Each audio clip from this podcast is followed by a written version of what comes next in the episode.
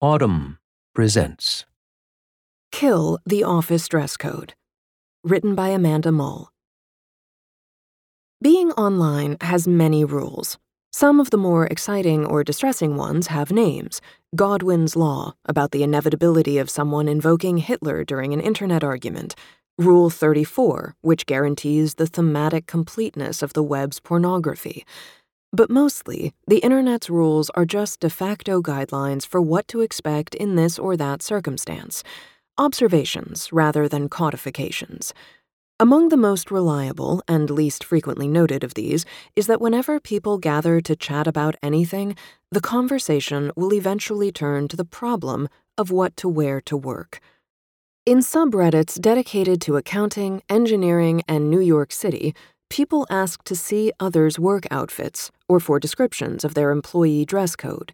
In Facebook groups about weight loss or motherhood, inquiries abound on where to get an inexpensive black blazer and who makes the best office appropriate cropped pants. On Hacker News, a message board for Silicon Valley tech workers, a man in his late 30s recalled being humiliated by the CEO at his new job for daring to wear a button down shirt among his cargo shorts clad coworkers. On Yahoo Answers, the world's least qualified people have been meting out bad advice on twin sets and shin length skirts to confuse 23 year olds since 2005. In theory, the question of what to wear to work shouldn't pose an unanswerable dilemma. Most workplaces have at least some kind of dress code, and for many of those who greet customers and perform service jobs, a specific uniform is required. Even in the most ambiguous situations, context clues abound on the bodies of colleagues. If no one ever wears jeans, you probably shouldn't either. But the agita over how to groom yourself for work, hair straight or curly, cover your tattoos, or live in the year of our Lord 2020, leggings as pants, appears to afflict baristas, lawyers, cops, and the denizens of suburban office parks in roughly equal measure. Much of that confusion is the result of rapid change. Millennials, notorious murderers of American institutions and social norms, are now the largest generation in the country's workforce. As the oldest members of that group, people in their late 30s, accrue power in their organizations, they've started to reshape the meaning of work clothes in their image, upending the very idea of a dress code as a single standard to which all should aspire. When they're done, work clothes might be dead for good. Whether that future looks like a descent into midriff bearing anarchy or a sweet reprieve from the tyranny of binding waistbands probably depends on whether you're a person who makes rules or one who is subject to them. In the American imagination, the standard for professional workwear has long been a suit or a conservatively tailored dress, even for workers who don't go into an office. That's largely held true despite the successful invasion of business casual, jump started by Dockers as a marketing gambit in 1992 that many of the world's most profitable companies, Google, Facebook, and Apple among them, allow employees to come to work in jeans and sweatshirts all week has yet to meaningfully destabilize that perception. With that in mind, at the beginning of every new term, Regan Gurung shows up to teach his psychology students at Oregon State University in a full suit and tie. Gurung is also taking a cue from his own work. According to two studies he conducted, women, at least, are rated by others as more competent when they wear formal attire. And we actually act as though dress influences our abilities. Subjects clad in white lab coats perform better on tests than those without them, though the experiments were conducted with undergrads who don't wear lab coats regularly, so it's hard to tell how enduring the effect would be once the novelty fades. The gap between our internalized notions about professionalism and what a company's dress code says is why going to work in shorts still causes anxiety that pushes some people onto Reddit and Facebook with their skittish inquiries about what to wear. If a polo shirt is fine, wouldn't a button down be even better? If everyone around you at a startup is wearing ripped jeans, wouldn't a dress from Ann Taylor stand out in a good way? Is your company's dress code just a secret test of high level reasoning skills designed by fiendish bosses?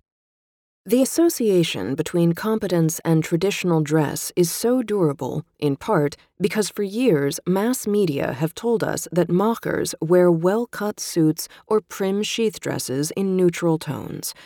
Had our first glimpses of Mad Men's Don Draper or Scandal's Olivia Pope caught them in cutoffs and a raggedy souvenir t shirt from spring break, their world beating dominance might not have been as evident.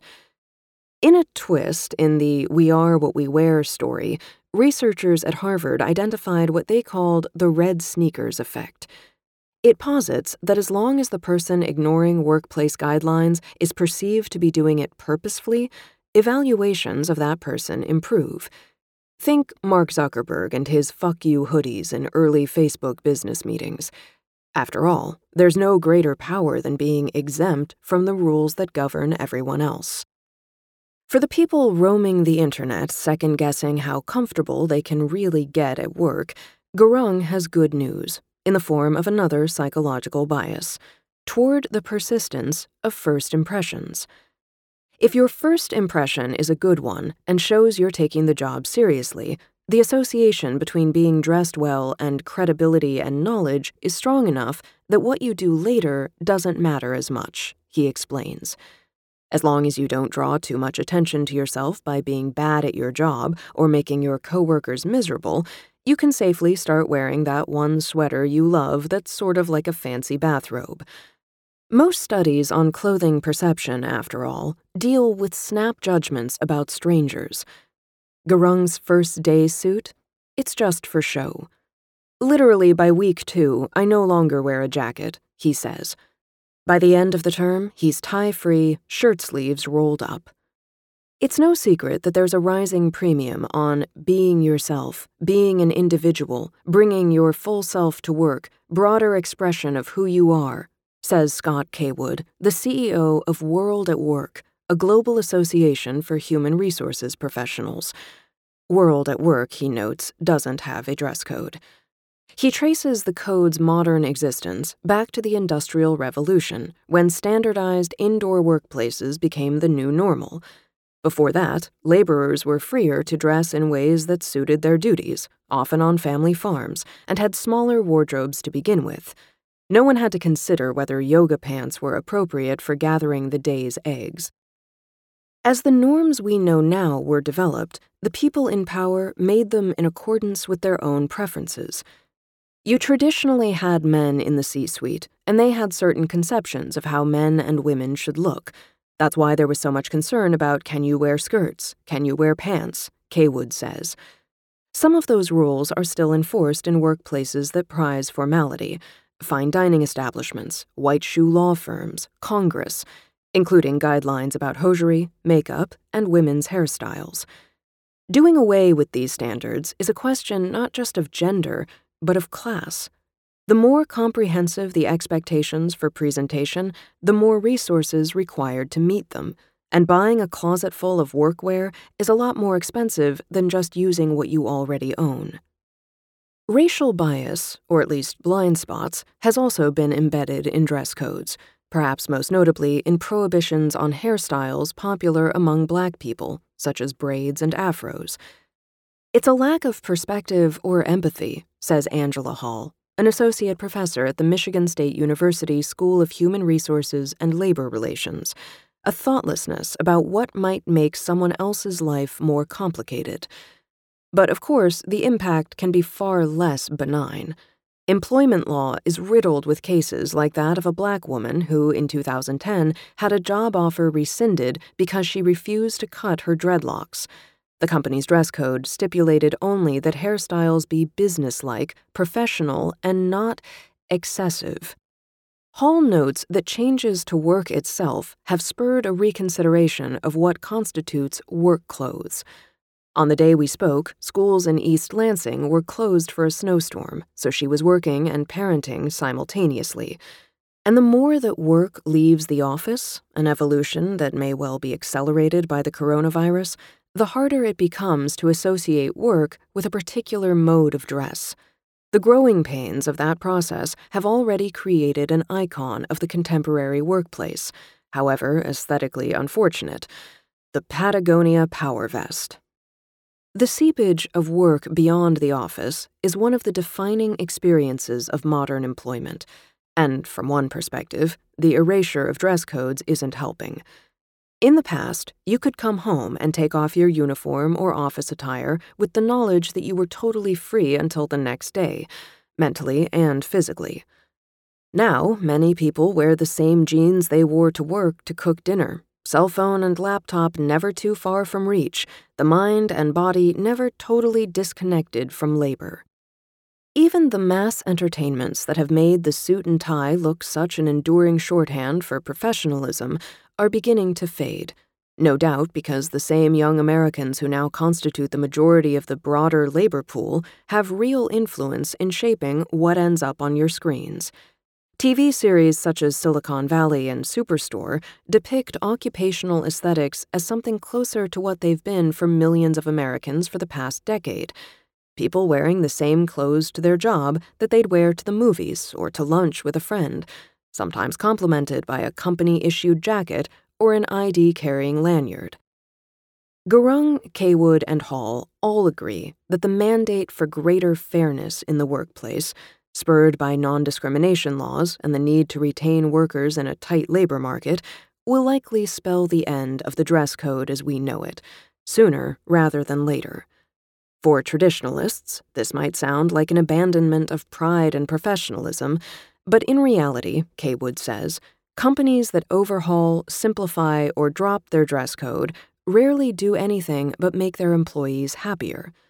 Regulating bad behavior, everything from being a smelly desk neighbor to sexual harassment, doesn't require rules about pantyhose or facial hair. Cawood points to General Motors as a model for policing how employees adorn themselves, even if it means managers actually have to manage.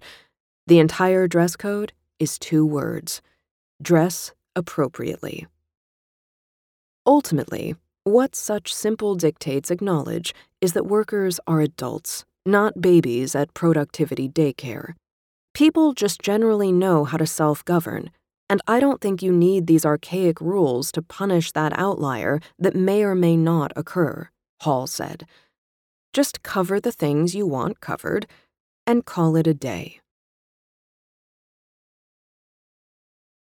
If you enjoyed this production, find the best long form articles read aloud in the Audm app, available now for iPhone and Android.